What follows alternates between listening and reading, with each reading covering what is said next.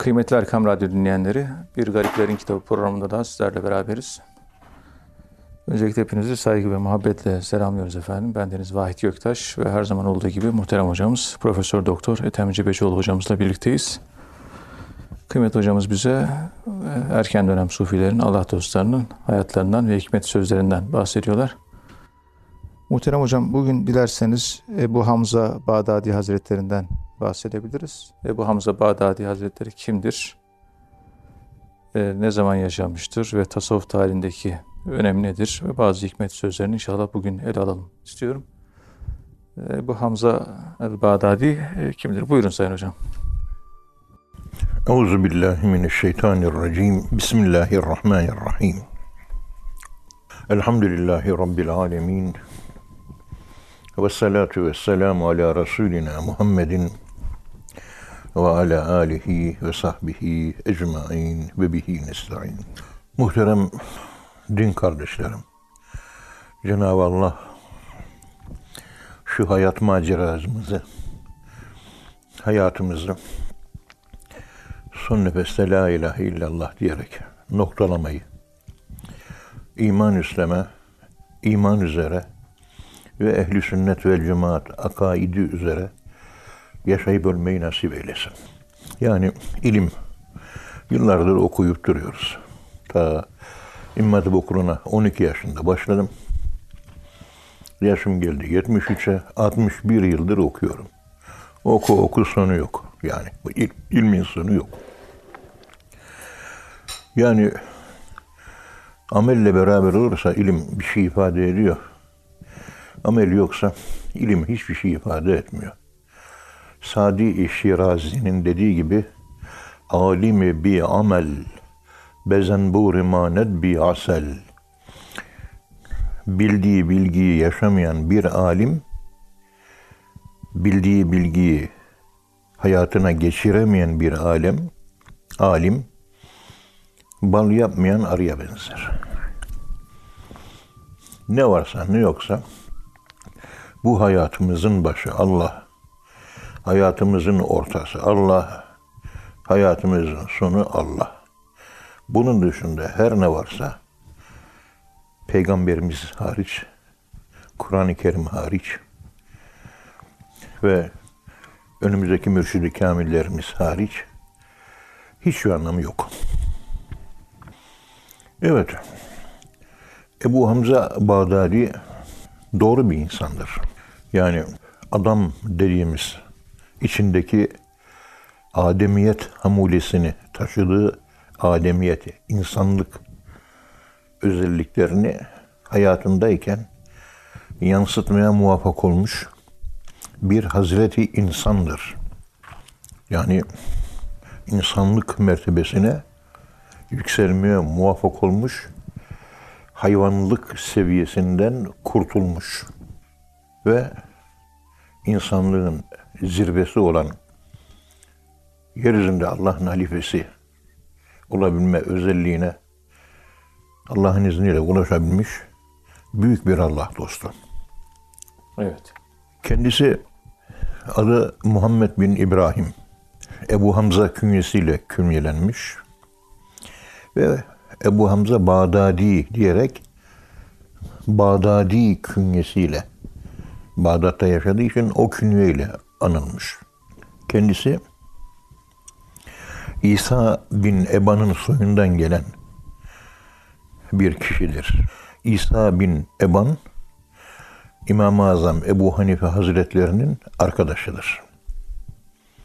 Kumaş ve bez ticaretiyle meşgul olduğu için Ebu Hamza Bağdadi Bezzaz diye anılır.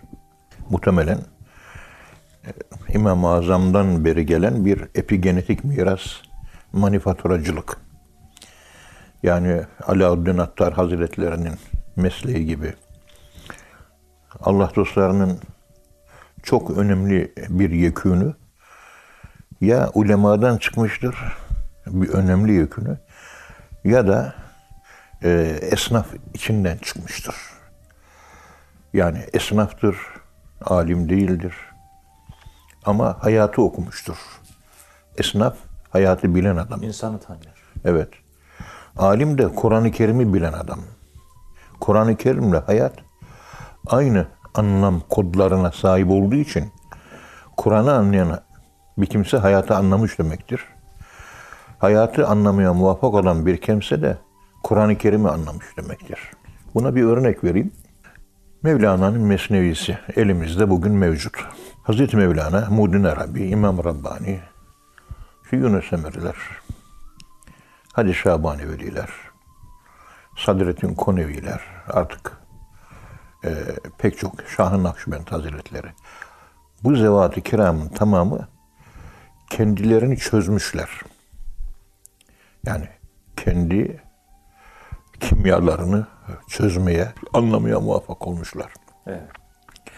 Kendilerini anlayınca Allahü Teala'nın Er-Rab ismiyle terbiye ettiği bu hayatı anlamışlar. Yani önce men arafe nefsehu. Önce kendini bildiler. Sonra Rabb'ı ve Rab yeryüzündeki gördüğümüz olayları idare eden Allah. Hayatı okudular. Ve dolayısıyla hayatı okuyan bir kimse Kur'an-ı Kerim'in hayattaki karşılığını insan hayatı üzerinden kolaylıkla okuyabilir. Kolaylıkla. İnsanı okuyan da Kur'an-ı Kerim'i kolay okur. Son zamanlarda mesela büyük müfessir gibi gözüken pek çok cüce insan avurtlarını şişire şişire merahan böbürlene böbürlene biz ben edasıyla yapmış oldukları Kur'an-ı Kerim yorumlarını okuduğumuz zaman isabet etmediklerini çünkü hayatın ne olduğunu bilmediğini acı bir şekilde görüyor. Evet. Hayatı bilmiyor. Esnaf biliyor. Bir gün Hüseyin Atay Hoca dedi ki bana, ya Ethem Hoca dedi bu Mevlana ile ilgili Hindistan'dan gelecek 3-5 tane alim var. Ankara Üniversitesi'nde bir panel yapılacak. Üniversite de beni seçti. Konu Mevlana. Şimdi ben de Mevlana okumadım dedi. Hoca biraz e, muteziliyül meşrep, rasyonalist, akılcı, tasavvufa pek sıcak bakmaz. Tabi o da bir İslam anlayışı. Saygı duyarız. Bana dedi Mevlana'nın Mesnevisinin e, Reynard Nicholson'ın İngilizce tercümesini getirir misin dedi. Yani Mevlana'nın Farsça Mesnevisinin Türkçe'ye yapılmış o tercümeleri onlara itibar etmedi. Evet. İngilizce Reynard Nicholson daha iyi anlamıştır dedi. Ben de dördüncü cilti hocaya verdim. Hoca bir ay falan çalıştı. Makaleyi tam yazmaya başladı. Yazmaya da başladı hatta. Üç sayfa da yazmış. Bir tek dördüncü cilt Mesnevi'nin. Reynald Nicholson tercümesi üzerinden. Evet. Derken iptal oldu toplantı. Ya Ethem iptal oldu dedi. Al bakalım dördüncü cilti. Hocam okudunuz bitirdiniz mi? Evet okudum bitirdim dedi. Dördüncü cilti okumuş bitirmiş. Hocam siz tasavvuftan hoşlanmazsınız ama ya bir cilt okudunuz bakın dedim. Mevlana ile ilgili ha bir bilim adamı sezgisi olarak sizde uyandırdığı intibanın ne olduğunu söyleyebilir misiniz dedim. Şöyle hoca sandalyeye yaslandı. Hoca böyle sandalyeye yaslanınca arkasında bir levha var. O çıkar. İhtilafur ra'yi la yufsitu kadiyeten lil vuddi. Lil vuddi kadiyeten. Aramızda bir anlaşmazlık var mı? Olabilir. Ben seni yine sevmeye devam ederim. Sen de beni sevmeye devam et. Fikir ayrılığı olabilir canım. Anlamına gelen bir kelime. Evet. Biz fikir ayrılığı olunca 80 sene yüzüne bakmayız. Hocanın arkasında bu levha vardı. Şöyle bir yaslandı baktım o levha gözüktü. Şöyle düşündü pencereden de dışarı baktı. Ya Ethem Hoca dedi. Mevlana var ya dedi. Evet dedim hocam. Kur'an'ı anlamış adam dedi. Hocam başka bir yorum? Yok bu kadar. Ve Kur'an anlaması da bir Allah kulu için yeter dedi. Anlamış ama dedi. Evet. Yani bir cilt okuyor uzman, alim, kelamcı, meseleleri bilen bir insan. Şöyle bir oku, bir cilt okumada hemen Mevlana Hazretleri'ne tarttı. Yani Kur'an'ı anlamış adam diyor. Kur'an'a vakıf yani. E, Mevlana mağzı Kur'an'dır bu mesnevi diyor değil mi? Tabii Kur'an'ın özü. Kur'an-ı Kerim'in özüdür diyor. Ve men bende Kur'an'ım eğer ki can darım ben Kur'an'ın kölesiyim bu hayatta yaşadıkça. Hepimiz homo Koranicus. Kur'an insanıyız hepimiz. Kur'an'a benzediğimiz kadar Allah'a kuluz. Kur'an'a benzemeyip uzaklaştığımız kadar da şeytana kuluz. Ya Rahman'a ya şeytana. İşte buradan hareketle bir ilim adamı olarak bak tartabiliyor. Kur'an'ı, hayatı tartabiliyor. Bu şekilde tartabilmek li hikmetin avukatlar da tartabiliyor. Hayat tecrübesi olarak söylüyorum. Çünkü insan faktörüyle çok uğraşıyorlar. Hakimler de hayatı tartabiliyor. Onlardan ziyade de hayatı birebir yaşayanlar bir vakıfçılar, iki esnaflar. Evet. Bak vakıfçılar. Vakıfçılar hayatı birebir yaşıyor. Hatay'da deprem oldu. Oraya ilk giden vakıf Aziz Mahmut Hüdayi Vakfı oldu. İlk oldu hemen otomatik yardım refleksi. Bir yerde bir bağıran var. Hem atlayıveriyor. Evet. Refleks olmuş artık. Deprem oldu. Hadi atlayalım. 24 saate varmadan ilk çadır Aziz Mahmut Hüdayi Hazretleri'nin çadırı oldu. Ve orada sıcak yemek çıkmaya başladı. Şubat'ın 6'sıydı biliyorsunuz. Buz gibi havaydı, yağmurlu bir havaydı. Tecrübeli yani. Evet. İşte bu vakıfçılar. Hizmete koşuyorsunuz. Hizmete koşan insanlar hayatı okur. Oturan, lav taşı gibi oturanlar adam olmaz. Evet. En tehlikeli adam boş oturan adamdır. Oturuyor, bir oda vermişler, tak tak tak hep çalışıyor. Hiç dışarıyla bir alakası yok. En tehlikeli adam o dedikodu üretir. Yıkıcıdır. İşte bu Allah dostları, Ebu Hamza Bağdadi vesaire. Hayatın içinde Kur'an'ı okuyabilen, hayatı okuyabilen insanlar. İlk inen ayette İkra bismi rabbik. Terbiye eden Rabbinin yani ikra bismi rabbike. Seni terbiye eden. Rabbinin ismini oku. Rabbini değil, ismini. İkra bismi rabbikellezi halak. Allah Teala'nın Rabbı ve ismi. İsmi onun Er-Rab isminin tecellileri. O tecellileri okumak. En büyük tecelli Kur'an-ı Kerim. Hadi başla okumaya. Ya oradaki okumak bildiğimiz elimize aldık. İşte inna atayna kevkesefesen değil. İnna biz ne demek? Atayna verdik ne demek? Ke sen ne demek? Bunları özümseyerek, hissederek, içimizde ürpererek. Ve izâ enzelnâ aleyhel mâ ehtezzet ve rabet ve embetet. Gökten feyiz yağmurları indiği zaman kabarır toprak.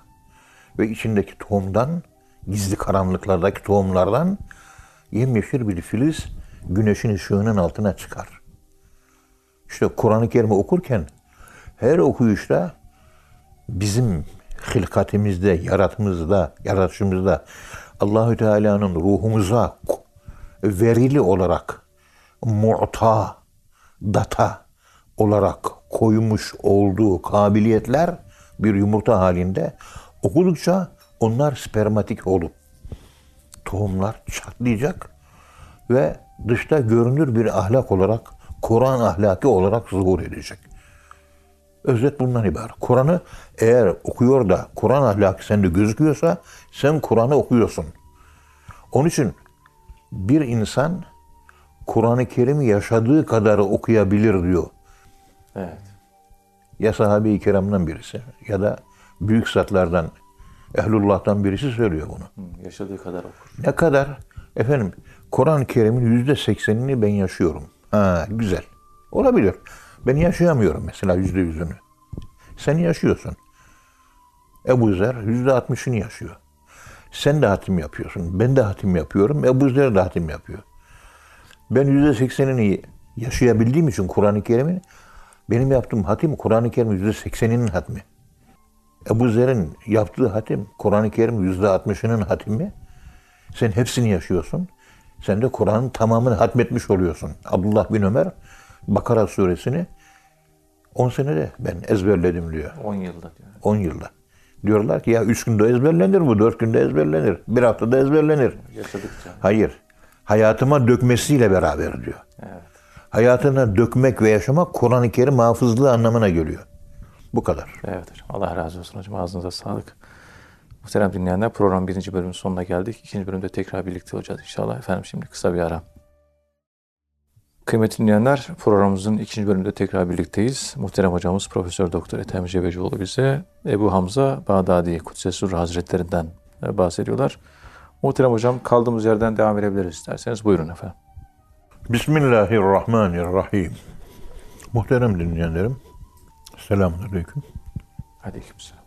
Ebu Hamza Bağdadi rahmetullahi aleyh yani onun bir esnaf olduğunu anlatmaya çalışmıştık. Evet. Hakikaten Mevlana Hazretlerine de alimlerden birisi diyor ki Ey Mevlana etrafında hep esnaf dolu senin.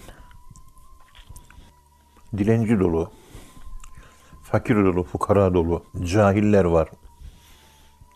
Bu yönde bir eleştiri yapınca Hazreti Mevlana her peygamberin bir meslek sahibi olduğunu, Hazreti Nuh Aleyhisselam dülgerdi diyor, marangozdu diyor bak diyor. Evet. İşte Hazreti İdris şuydu diyor. Peygamberimiz çobandı diyor. Hep bunları izah ediyor. Yani bir insanın esnaf olması, bu şekilde bir ilmiye sınıfına mensup olmaması, onun insanı kamil olmasına engel değil. Kaldı ki bugün mesela Amerika'daki akademisyenlerin Profesör Mike Tyson'ın programında 3 saat şunu tartıştılar. Amerika'daki akademisyenler yani profesörler %90'ın entelektüel kuantisi 5-6 seviyesinde. Çocuk. Tartışmaları çocuk gibi. Oturmayı bilmez, susmayı bilmez. Lüzumsuz şeylerden kavga çıkarır. En ufak kıytırık konuları büyütür, habbeyi kubbe yapar. Bir tane tozdan bin tane toz üretir. Bin tane kafalarda şüphe oluşturur. E görüyoruz bizim. Türkiye'de de bundan farklı bir şey yok yani. Evet. Alan körleşmesi dediğimiz bir olaydan dolayı akademisyenler, bizim akademisyen arkadaşlar hayat körüdür. Ve hayat körü oldukları için Profesör Mike Tyson'ın ifade ettiği gibi 16, 17, 18 olması gereken entelektüel kuantitesi, akıl yaşı, zeka yaşı beşlerde, altılarda seyrediyor. Yüzde on zor bulursunuz. O yüzde on da bir altın oran. Kur'an-ı Kerim'de hani bir tane mümin on tane kafire bedel olacak diyor ya. Evet. Böyle biri on diye bir oran var. Altın oran. Yani on, kita, on tane de bir tane adam ancak çıkar. Sağlam adam. Eğer bir toplumda yüz tane de bir adam çıkıyorsa orada eğitim noksanlığı var demektir. Onda bir şey. 10 kişinin onu da adam olmasına gerek yok. Bir adam 10 kişiyi götürür. Evet. Onun için o biri yetiştirmeye çalışmak lazım. Çok önemli. İşte buradan hareketle ulemanın Allah bilgisi kelam kitaplarına yansımıştır. Allah dostları Mevlana Muddin Arabi ve Hazretlerin Allah anlayışı da kitaplara yansımıştır. Evet. Bugün Avrupa'da pek çok ihtida olaylarında, konversiyon olaylarında, İslam'a girme olaylarında hiçbir kelamcının kitabını okuyup da İslam'a giren şu ana kadar ben duymadım ve duyulmadı tarihte. Ya Mevlana'yı okumuştur ya da Muddin Arabi Hazretlerini okumuştur. Yani anlatılan ifadeler insanı kuşatmıyor. Kalbine nüfuz etmiyor. Kışırda, kabukta kalıyor. Sufinin konuştuğu söz ciğerinin en derin karanlıklarına kadar nüfuz ediyor ve orada aydınlanmaya vesile oluyor. O aydınlanma hidayet. Evet. İşte biz irfan dediğimiz o bilgi türü, onu elde etmek lazım, ilim de elde etmek lazım. İrfan da ilim türlerinden bir türdür. Ama Musa Aleyhisselam'ın bilmediği, Hızır Aleyhisselam'ın bildiği ilmi ledün, ilimdir. Ama Hz. Musa'nın bildiği bilgi değil, farklı bir bilgi bu. Kozmik bilgi. Karanlık kutunun bilgisi. Evet. Kuantum bilgisi. Kader bilgisi. Zamanın kaybolduğu yerde, geçmişin ve geleceğin birleştiği yerde ki bilgi. Meracel bahrayn yeltakiyan beynehuma berzahur la yebgiyan İki deniz kavuşur, köpürür değil mi? bir sufi ile bir alim karşılaştığı zaman sular kabarır. Bir hareket olur, bir bereket olur. Evet. Onun için ilimle beraber tasavvuf terbiyesi insanı uçurur. İlimle beraber olursa uçurur. İlimsiz olursa uçurmaz. Durmaz. Tasavvufta bugün bakıyorsunuz Abdülkadir Geylani, Şahan Akşemet vesaire işte Hoca Ubedullah Ahrar pek çok İmam Rabbaniler, Mevlana hem tasavvuf var hem de ilim var. Çünkü ilim olmayan ve tasavvufta o şekilde giden insanların bazı yerlerde ayaklarının tökezlediği görülmüştür. Ve düştüğü yerden de kalkamadığı gözükmüştür. Gerçi Allah kulunu zayi etmez ama ilim adamı düşer. O da ayağa tökezler. O da yere düşer. Ve ayağa kalkar. Ama kalkar. Şimdi Konya'da tasavvuf düşmanı bir vaiz ta 1960'lı yıllar Konya'da. Bu tasavvufun aleyhinde konuşuyor hoca. Çıkmış kapı camisinde veriyor veriştiriyor. Bağırıyor çağırıyor. Bizim derviş kardeş öfkeleniyor tabii. Ay diyor nasıl olur, nasıl yapar falan filan. Böyle canı da çok sıkkın. Yani Kur'an'ı biliyor, hadisi biliyor ama Allah dostlarını ve onların gittiği yolu bilmiyor. Nasıl olur diye o ilim adamına çok öfkelenirmiş. Ve vaazlarına da gitmeyi terk etmiş onun. İstanbul'a gittiği zaman Sami Efendi Hazretleri o söylemeden şöyle söylüyor. Evladım diyor, siz tasavvufa karşı çıkıyor diye o alimlere kızıyorsunuz. Ama o alimler dinimizi ayakta tutan temeller. Bizim sigortalarımız. O alimler bize lazım. Şu ana kadar İslam eğer geldiyse onların hamele-i ilim olmaları, ilmi taşımalarıyla bu din bu zamana kadar geldi diyor. Evet. Evet diyor. Yanlış yapar anlamaz diyor. Tasavvufa çatar diyor. Ama iyi kötü Kur'an okuyor. İyi kötü Arapça biliyor. İyi kötü e, hadis biliyor. O alimler bu şekilde yolda giderken ayakları takılır yere düşebilir. Ama diyor kalkar yanlışını görür kalkar ve yola, yola yürümeye devam eder diyor. Bilgi sahibi olduğu için hatasını görür, kendisini görür diyor. Ama bir cahil diyor yolda giderken diyor ilim olmadan. Onun da ayağı tökezler. İlmi olmadığı için düştüğü yerden kalkamaz Kalkamazsın. ve yoluna devam edemez diyor.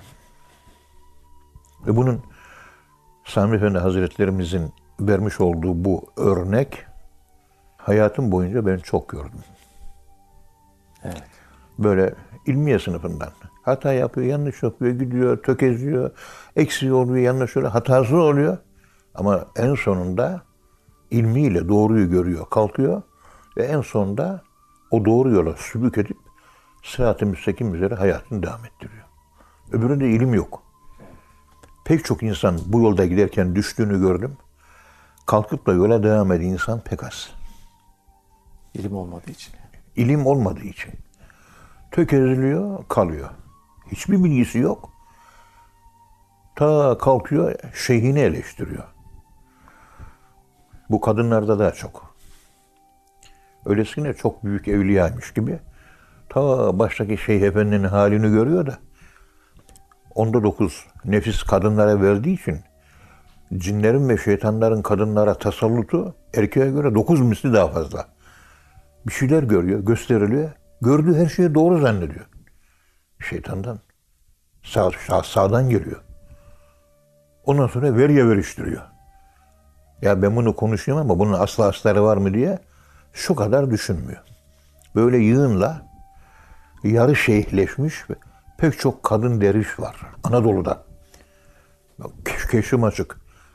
Ama ne, nefsin onda dokuzu kadınlara verdiği için kadınlar da şeytani keşif açık. Yani 10 tane, 100 tane bir şey zuhur edecek de bir tanesi belki doğru. Erkeklerde hiç zuhur olmaz. Zuhur edince tam zuhur eder. Çünkü erkeğin şeytanı bir tanedir. Kadının nefsi erkeğe göre dokuz misli yüksek ve büyük olduğu için erkeğin de nefsi kadına göre bir olduğu için kadının bozulması ve iyileşmesi kolay oluyor. Erkeğin bozulması veya iyileşmesi zor oluyor. Zor oluyor. Bunlar hep Allahü Teala tarafından kurulmuş dengeler. Evet. Maalesef bu böyle. Yani erkekler cemaatinde fırtınalar kopmaz. Kadınlar cemaatinde 50 tane fırtına kopar. Nefis çok olduğu için. Çok konuşmaları bu yüzden. Birdenbire Rabiatul Adeviye gibi bir evliya olur. Bir saniyede kaybeder. Hep onu örnek veririm ben. Kütüphanelerde kadın evliyalar. Dört cilt. Erkek evliyalar. 24 cilt. Evet. Niye kadın evliyalar az? Çok kolay düşüyor. Çok kolay takılıyor. Bir de ilimsiz gidenleri düşünün. Yani ben nefis açısından ele aldım. Bir de ilim, bilgi yok ne yapacak? Adam bilgili. Hata yapıyor. Ve çoğu zaman da bile bile hata yapıyor. Ama bir yere geliyor, bilgisiyle yaptıkları çatıştığı yerde ruhu rahatsız oluyor. O rahatsızlık onu ayağa kalkıp doğru yolda yürümeye teşvik ediyor. Bilgi çok önemli. Bilgisiz olmaz. O tefsir, fıkıh, hadis bu kitapların hep okunup bitirilmesi lazım. Arapça öğrenmek lazım. Ehli sünnet ve cemaat inancında olan ilmine güvenilir ve itibar eden alimlerin sohbetlerinden uzak durmamak lazım.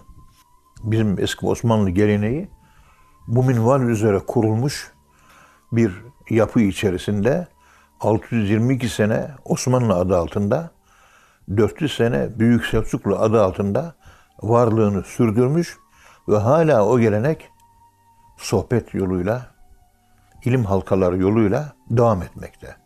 Fakir kendi hesabıma ta 1969 senesinde işte İmam Hatip Okulu'nun son sınıfındayım. Bir Kur'an kursunda ilkokul talebelerine Abdülhamit Cudes Sahhar ve Seyyid Kutub'un yazmış olduğu, Muhammed Kutub'un yazmış olduğu işte bir Nebiler silsilesi. E, Nebiler silsilesi diye bir kitap vardı. Evet. Böyle peygamberler 27, 30 tane 27 peygamber var. Onların hayatlarını talebelere anla- okurdum, anlatırdım. Okurdum, anlatırdım. 1969 senesinden şu ana gelene kadar yaklaşık 31, 23, 54 seneden beri sürekli konuşuyoruz. Ehl-i sünnet vel cemaat. Kur'an ve hadis. Bunun dışında da hemen hemen hiçbir şey konuştuğumu şahsen hatırlamıyorum ve savunmuyorum da zaten.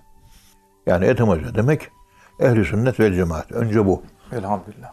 Bizim Diyanet'te e, uzman görevli talibem Mehmet'e dedim, Oltulu Mehmet'e. Oğlum Mehmet ben ölürüm. Benim cenazemi İlahi Fakültesi'nin önüne getirirler. Tabutun başına çık. Üç defa şu şekilde bağır. Hocam vasiyet etti. Üç defa bağırıyorum.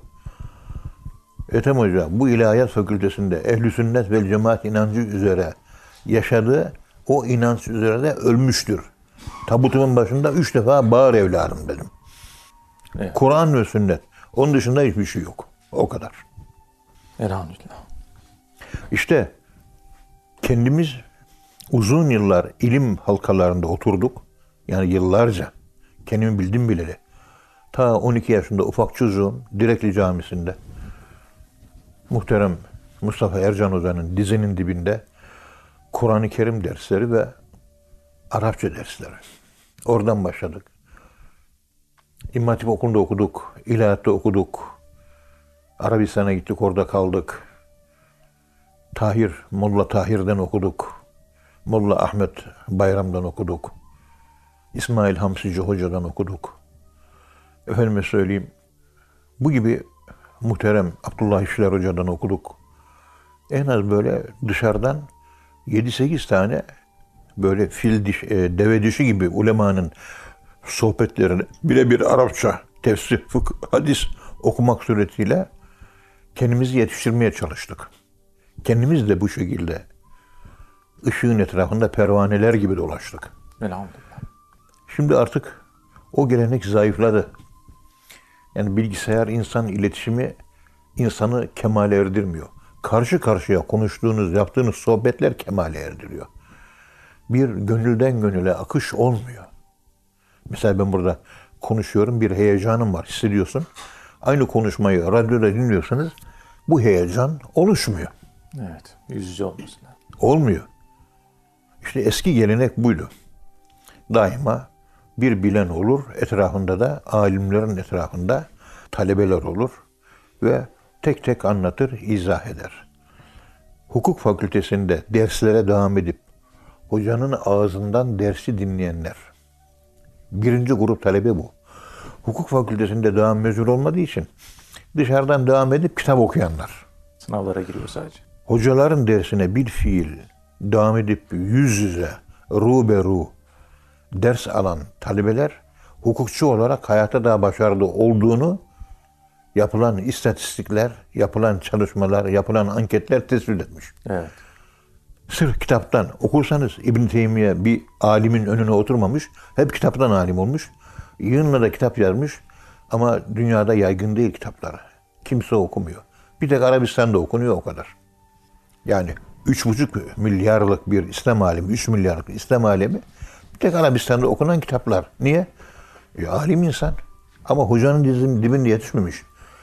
Hocanın dizinin dibinde oturmak demek, yetişmek demek ilmin ruhunu almak demektir. Kitaptan ilmin ruhu var, geliyor ama yeteri kadar değil. İlle canlı yayın gerekiyor. Evet. Yüz yüze eğitim. Evet. Evet. Allah razı olsun hocam. Ağzınıza sağlık. Muhterem dinleyenler hocamıza çok teşekkür ediyoruz. Efendim bir programın daha sonuna geldik. Bir sonraki programda buluşuncaya dek hepinizi Allah'a emanet ediyoruz. Hoşçakalın.